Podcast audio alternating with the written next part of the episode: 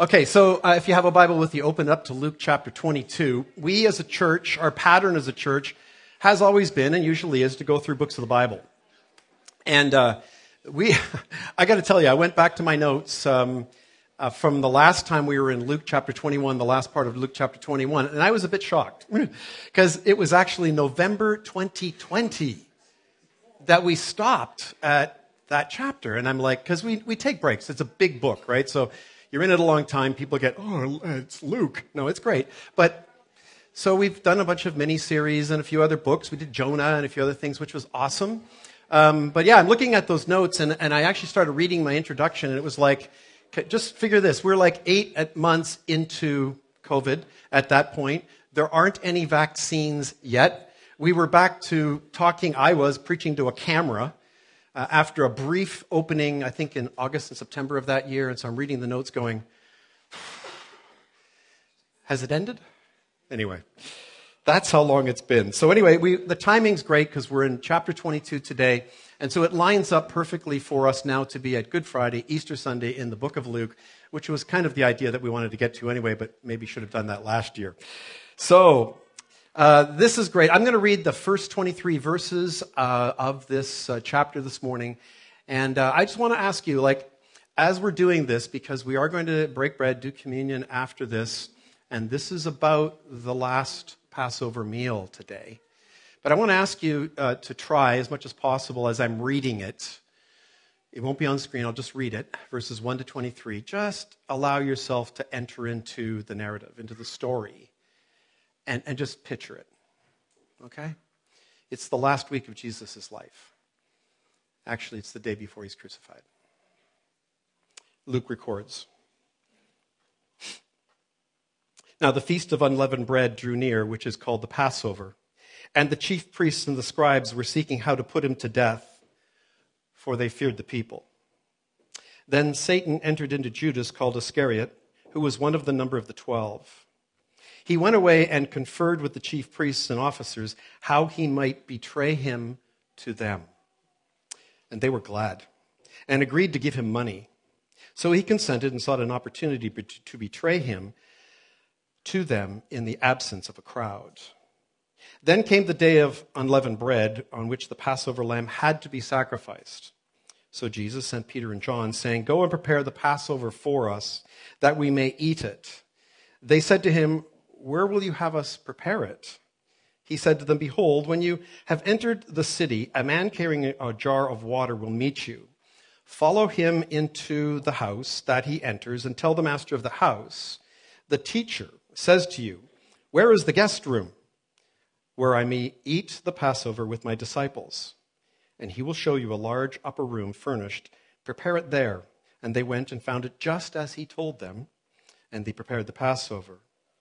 And when the hour came, he reclined at table, and the apostles with him. And he said to them, I have earnestly desired to eat this Passover with you before I suffer.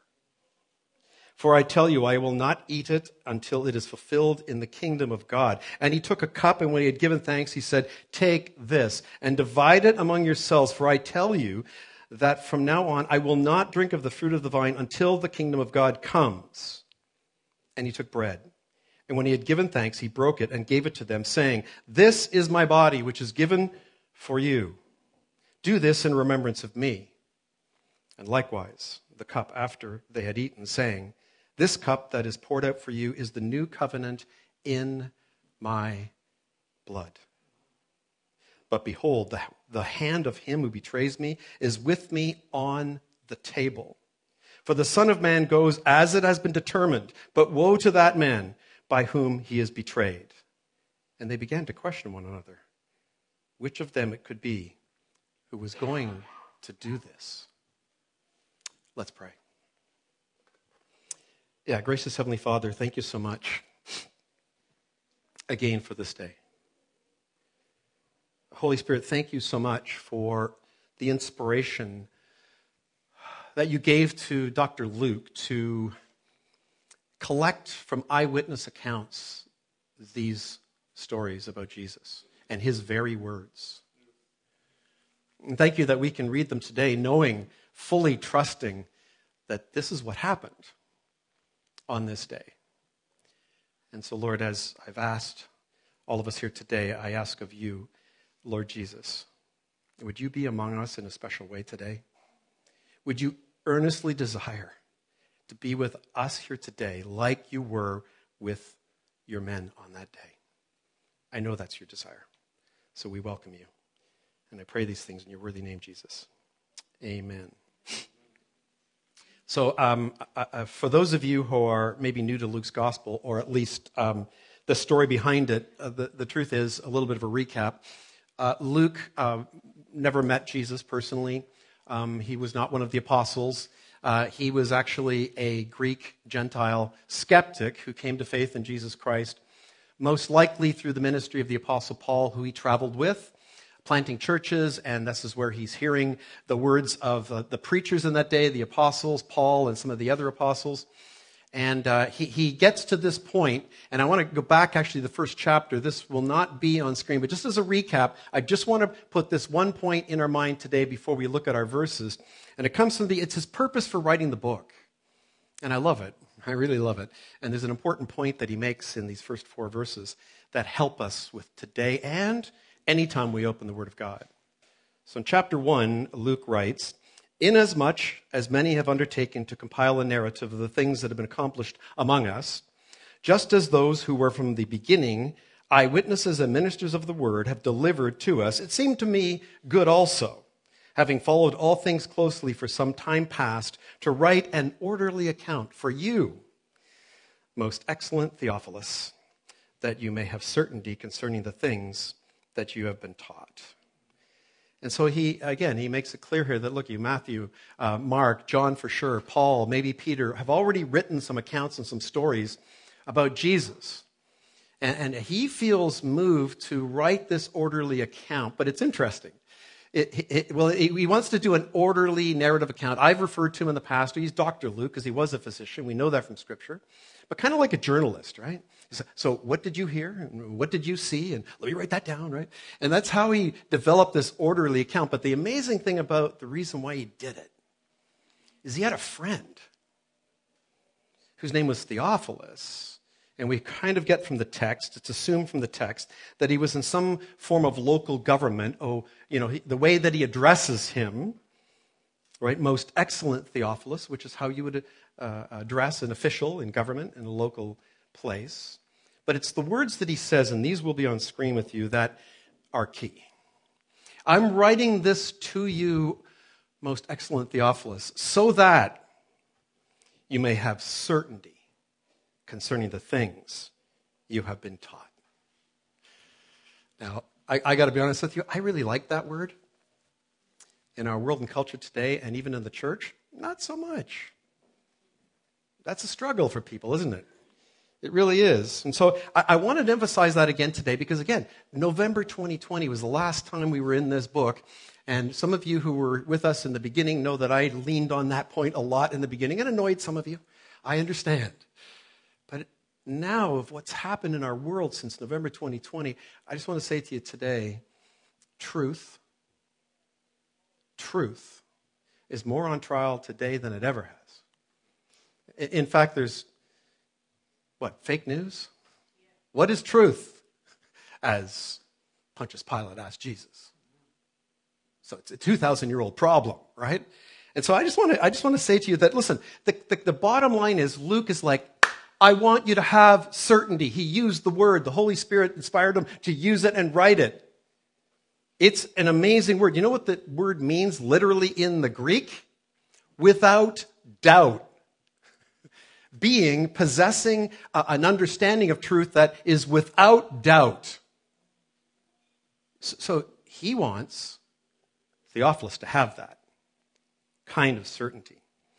And so, as I said, it's a loaded word today. I understand. Um, but the reason why it's a loaded word today is, of course, because of the, the Enlightenment and postmodernism and good old philosophers like Voltaire who, who birthed the idea that you should question everything.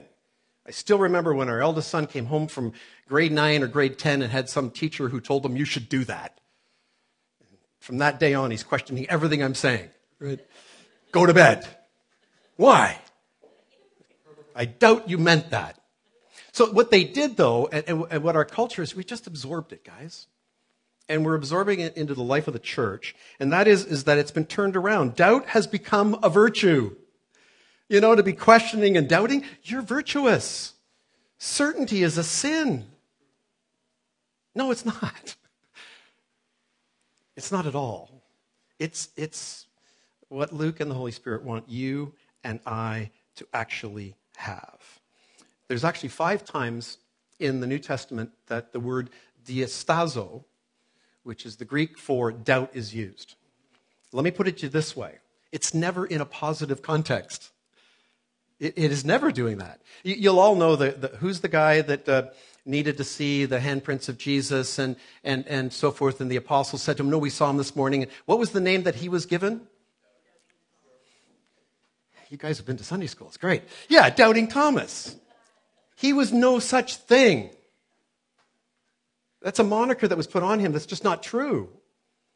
He, he wanted exactly what all the other disciples had had, which was visibly seeing Jesus. But when Jesus comes to him seven days later, and I love that fact, Jesus comes back seven days later for one guy so that he would have certainty. And Jesus never uses the word doubt. He says, don't be what? Unbelieving, but believe. Oh, have you believed, Thomas, because you have seen me? Blessed are those who believed but haven't seen me. I mean, it's not like it's not like Thomas was saying to the other guys, look, I got to be honest with you. I, I, I, now have my doubts about this resurrection thing. So you think he rose from the dead? I'm not so sure. I have, no. Bottom line is he actually uses the word unless I see my own eyes and touch him with my own hands, I will not what? Believe. So I felt that was important to bring that back to you this morning. Because that's the reason why we do this at the Rock Church. It's why we open the Bible. It's all I've got, okay? Glenn's advice is mediocre, right? The gospel is true. The Word of God is true. There, the number of things in the scripture that are what they call potentially disputable are very tiny amounts, which means we can have certainty about the vast majority of it. Amen? And that's why we do this. So, your sermon title for today is The Last Passover. I, I said this last week. I don't normally have three point sermons, uh, but today again I do. I don't know why. It just, came, it just happened. So, uh, hopefully, we're going to see this. You've already heard me read it the plot, the preparation, and the meal. So, we're going to look at the plot and the preparation briefly as it leads into the meal because we'll spend most of our time on that this morning. So, we have this, uh, this situation where the chief priests and the scribes uh, basically, at the beginning of chapter 22, they've had enough of Jesus. Right? If you read back into chapter 18 and 19, he's been telling parables, and they're going, hold on, these parables are about us. Right? And they're, they're beginning to figure it out that he's just in front of the people, he's basically mocking is maybe, but he's revealing their hypocrisy. Let's put it that way. But they feel they're being mocked, and, and they've had enough. They've had enough. They want him put to death. And so Luke puts that fact together with the timing, which is the feast of the unleavened. This is an amazing timing. It's crazy because uh, uh, on this week, everyone's in Jerusalem, a faithful Jews in Jerusalem. Why? For the Passover. What, this is the greatest celebration in the calendar for the Jewish people. And during this week, what are they expecting to do? Just eat a really good meal and remember the, the, the, the Passover? They're expecting the Messiah. If he's going to come, this is when he comes. How ironic, right? He's right there, the Lamb of God. Oh, they want to sacrifice him. It's very ironic. So it's interesting. They're kind of gutless. They fear the people, right? They, they fear the people who are going to turn on them, but also possibly physically. So the plan is they want to find someone who will betray him, who will, you know, away from the crowds, will be able to direct them uh, to Jesus so they can have him arrested and put him on trial and crucify him. That's the bottom line. And, and, and the fact that it could be one of his own disciples, that's a bonus. Because that's going to discredit him too, right? And so, of course, we see um, and read that it literally says that Satan himself entered Judas. So, so, listen, my suggestion here is, is that we talked about this in the spiritual warfare series. He's real. He really is real. And um, this is one of the very few times in Scripture where he personally shows up and gets involved. And I'm going to suggest to you the bottom line here is this was really a critical part of the mission. It's basically his last stand, right? And so he's not going to leave this to one of his minions. And he enters, it says, the text, Judas. So Judas goes to the chief priests and scribes. Uh, the plot is cooked up, and then the plan is made that we'll find a way to um, get him arrested away from some crowds. So then we see the preparation. Verses 7 and 8 tell us Then came the day of the unleavened bread, on which the Passover lamb had to be sacrificed. So Jesus sent Peter and John, saying, Go ahead and prepare the Passover for us, that we may eat it. Also, to remind us that starting way back in uh, Luke 19, Jesus entered Jerusalem on Palm Sunday. So I've already alluded to this. This is now only four days later since Palm Sunday, and so this is literally Thursday before Good Friday that these events are starting to happen. And so this is, of course, the day before his crucifixion, the day of unleavened bread. It's a celebration day. Jesus makes preparation for what we call today the Last Supper. Um, however, also the last Passover meal I want to suggest to you for Jesus and his disciples. Now, they will, as faithful Jews and now Christians after the Holy Spirit comes upon them fully, they will continue, as part of their tradition, to celebrate the Passover Seder, but it will change. The meaning will change dramatically. Many, many years ago, it was, I, I think just a few years after I became a Christian, Janice and I were living in Toronto. And uh, big Jewish population in Toronto, if you're not aware of that.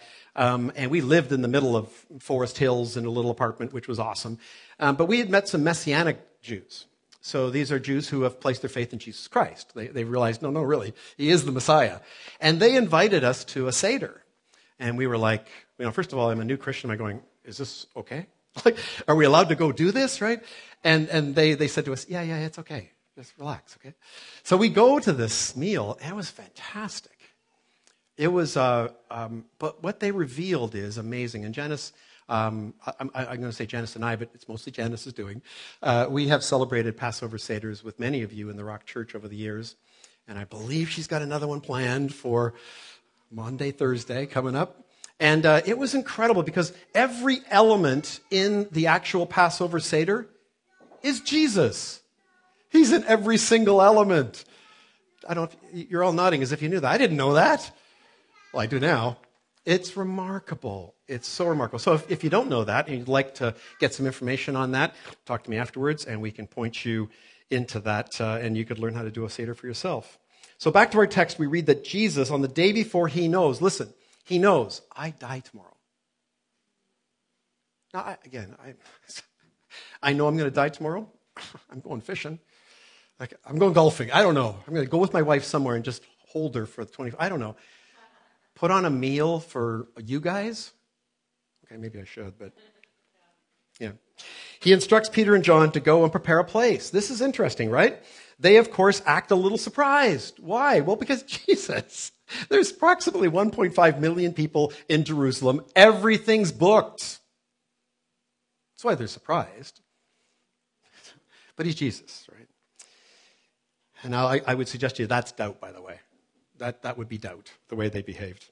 His instructions are pretty simple, though. He says, listen, go into a town, probably go into the city, and, and you're going to find a guy carrying a water jar. So that's a hint, actually. Because, and I know it's, it's, it's not the way it should be today, or it isn't the way it should be at all. Anyways, women who would mostly carry water uh, jars in those days, and so a guy is like going to stand out, right? So right away the apostles are like, oh, okay, We'll look for a guy carrying a water jar because that's not what would normally be happen. So, and then Jesus says, now start following him and, and then follow him into the house and then enter into the house and tell the owner of the house, teacher says to you this, where is the guest room? Where am I to eat the Passover with my disciples? So it's, it's like code, right?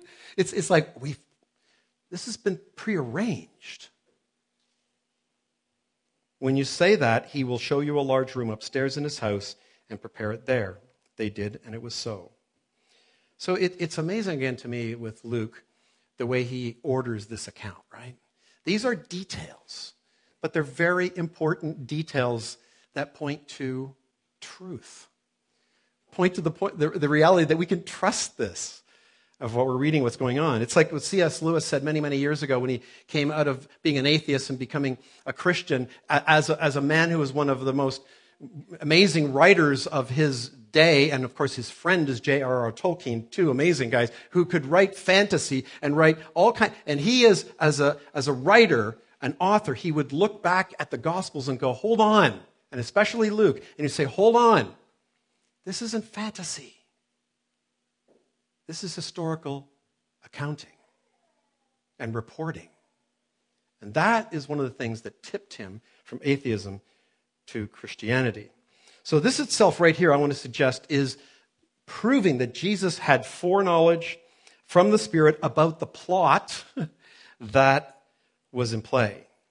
He, he knew likely about a year before when he was previously in Jerusalem, and he made these arrangements because he knew in advance that there would be this plot against him, and he, he knew in advance that it would have to be so secretive that Judas wouldn't be there on that night, or would be there on that night, but wouldn't know where it was. Because he wanted to earnestly have this meal. And if he hadn't had this meal, we wouldn't be doing this today. So, is that important? I love the way Kent R. Hughes, one of my favorite pastor, author, commentator, writers, puts it. He says this From the outset of this near final event, we see that Jesus was in control of his destiny. He was not caught like a rag doll on the relentless gears of history. He was not done in by some satanic plot. Jesus would accomplish everything he set out to do on his own schedule. Okay, Point number three, the Passover meal. Let's have a look at it. Verses 14 and 15. And when the hour came, he reclined at table, and the apostles were with him. And he said them, I, to them, I, I have earnestly desired to eat this Passover with you before I suffer. You know, I was thinking about this, and um, I think I'm going to have to do this from now on when we invite people over for dinner, like we did this week and we like doing. Now that the pandemic's ending, um, is um, I can imagine just you come to someone's house for dinner and, and they literally say to you, you know, we, we have been waiting for so long to have this meal with, with you guys. Like this really, we, we, this, how would you feel? Like besides just like, hey, how you doing? Yeah. You see the Canucks last night? Yeah, we're not going to make the playoffs. Like, whatever. No, I really, really, we wanted to be with you. Well, how would you feel? Loved? right? Yeah, special for sure, but loved. And I think that's what Jesus wanted to communicate. So Jesus earnestly desired to have this meal with his men, including Judas, right? Including Judas. And so the question is well, how did Judas get there? Well, obviously, John and Peter and Jesus knew where this location was, and the 12 were together and said, okay, follow me. So there was no time for Judas to let the officials know. Planned. It was planned out. So I think for you and I here today, I, I, and this is why I ask you sometimes to just imagine these things. I'm not trying to play some mystical game with you, but it's hard for us to imagine the, the weight of that night, that event. Redemptive history, really, is on the table. The fact that we can call ourselves Christians and children of God is in that night. Well, yeah, and what happens the next day and on the Sunday, yes, but that night is so critically important. And also, what Jesus says next is also pretty important. He says then to his disciples, For I tell you, I will not eat it until it is fulfilled in the kingdom of God. Now, he doesn't mean I won't eat with you tonight, but he won't eat it again until the kingdom of God is fulfilled. So he's already laying for them something they haven't grasped yet. He's told them three times, I'm going to suffer and die and be buried. It's going to happen tomorrow. But he's also letting them know that there's going to be a period before he comes again and everything is fulfilled perfectly. So Jesus began the meal by stating that he would soon suffer and die, and that he planned in advance to eat this last meal undisturbed with them. So it would be literally his last supper. it would be his last supper. And the next occasion for him will be when he eats an incredible meal. And if you are in Christ here today, you're going to be at that table. Can you possibly imagine? I'm pretty sure there's going to be lamb there. So you better start liking it. He's going to be having that second that meal with his church, with his bride. It's going to be really amazing. He goes on and says, Luke records, and he took a cup. And when he had given thanks, he said, Take this and divide it among yourselves, for I tell you that from now on I will not drink of the fruit of the vine until the kingdom of God comes. So the initial step is the beginning of the Passover meal traditionally and should be seen as what Jesus is doing is he's, he's taking actually a jar of wine and he's pouring out enough for every one of the disciples or asking them to pour up enough so they're going to have enough for the Seder. And so here's basically an outline of what it looks like, what would happen. The normal procedure at a Passover meal was to have an opening prayer, which was then followed by the first of four cups of wine. So I want to let you know in advance if you're going to do your own Seder, juice might be helpful too.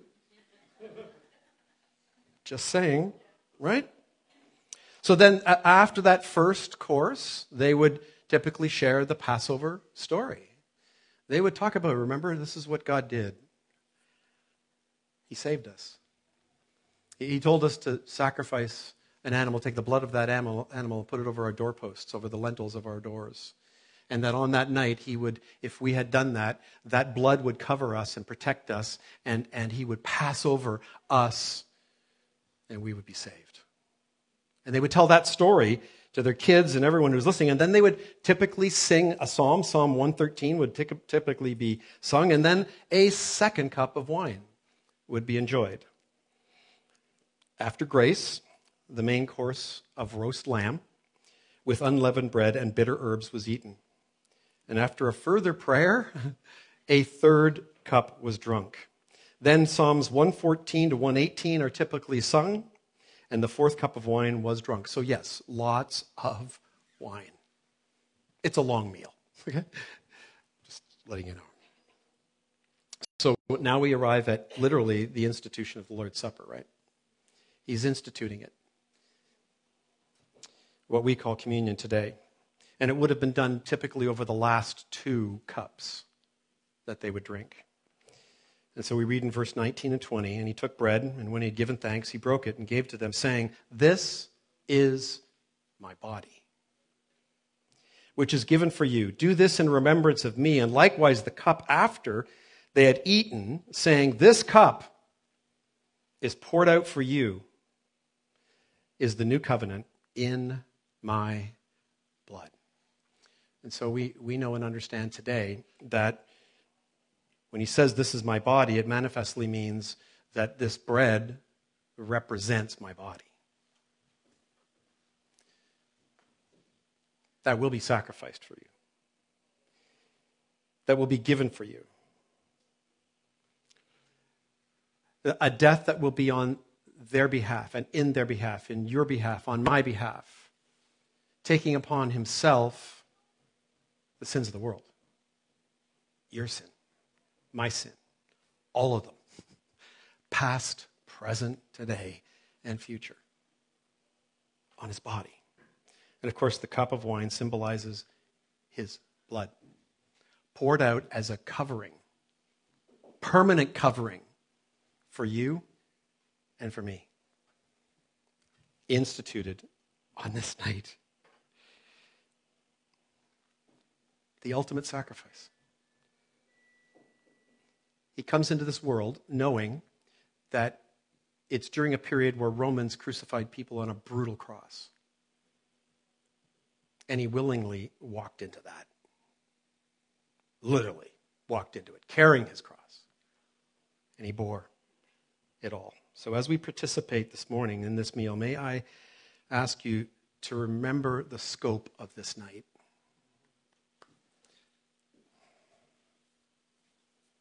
I was saying to someone earlier today, I watched uh, the Exiles in Babylon conference this past week, and on Thursday night, good old Francis Chan um, got up and opened the conference with a word and a message.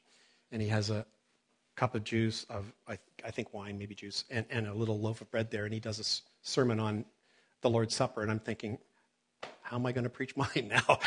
Because it was Francis Chan, okay? Like, but uh, what I really appreciated about what he did was just to bring the reverence to what we do.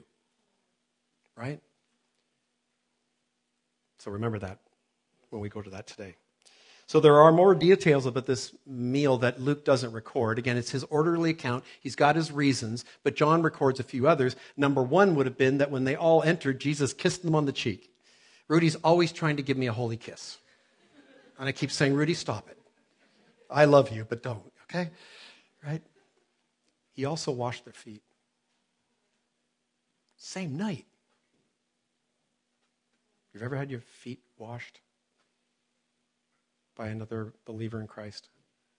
Have you ever washed someone's feet? Oh, man. It's incredibly moving. Then Jesus says this On this night, but behold, the hand of him who betrays me is with me on the table. I got to believe that if you were there or I was there, we would all be going, What? right? I wonder if they all looked around. I think the idea is, is that everyone's hand was probably on the table. He says, For the Son of Man goes as it has been determined. Perfect sovereignty and foreknowledge of God. Then he says, But woe to that man by whom he is betrayed. So he's speaking about his betrayal here, right? That's already been pre planned. Now, look, a few questions, right? Jesus previously had spent a whole night praying to his heavenly Father about his apostles. 12 men. I want you to give me 12 men. I've got some names, you've got some names. Let's, let's affirm them. Judas is one of them.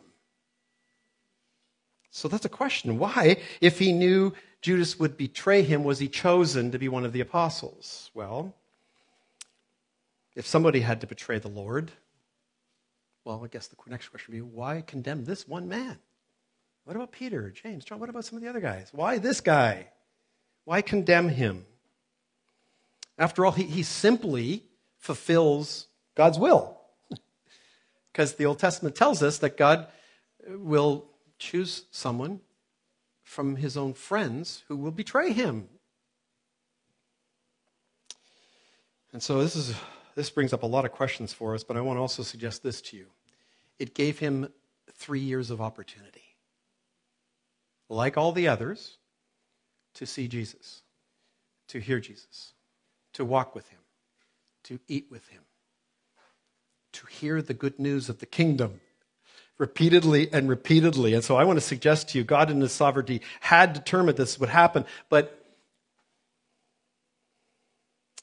it really did not seal his fate when he was chosen as an apostle. He sealed his own fate when he plotted with the chief priests to betray Jesus. And listen, with his hands on the table, one last time being told, I know who you are.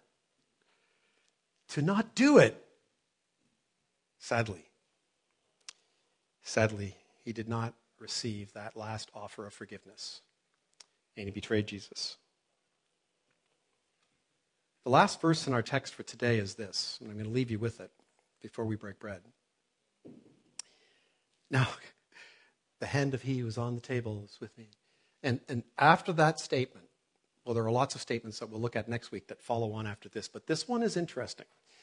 And they began to question one another which of them it could be who was going to do this. Like, like it's not me, is it you? Like, like who could it be? This is the thing about the truth of God's word that I want you to see. This is a detail. It's just a detail. But it tells us something quite remarkable. And that's why Luke records it. And it's something for us to check our hearts with too, isn't it? See, the bottom line is, is that none of them suspected Judas. None of them ex- suspected any one of them. Like, come on, we, we've, we've lived together, like, in poverty for like three years, following this dude, you know, and we've been loving each other, serving each other, laughing with each other. Yeah, poking fun at each other too, which is funny. And, and just having a, and, and with Jesus and, and, and hearing all this and expecting he is going to renew the kingdom and like, it's all going to happen. And, and th- we love this guy and we love each other. And then And then, all of a sudden, they're like, we never knew this guy. It can happen. It can happen. Where you walk with someone, you walk with someone, you walk with someone, and then for some reason, one day you just find out they're not exactly who you thought they were. But just let me leave you all with this. This is, was about Judas. And they were all surprised. Well, for the rest of Luke 22, Jesus is going to point out their own faults too. and their failings to trust him and believe in him and, and to lift themselves up. Which one of us is greater? Oh, that's next week. We're going to break bread. Before we do that, let me pray.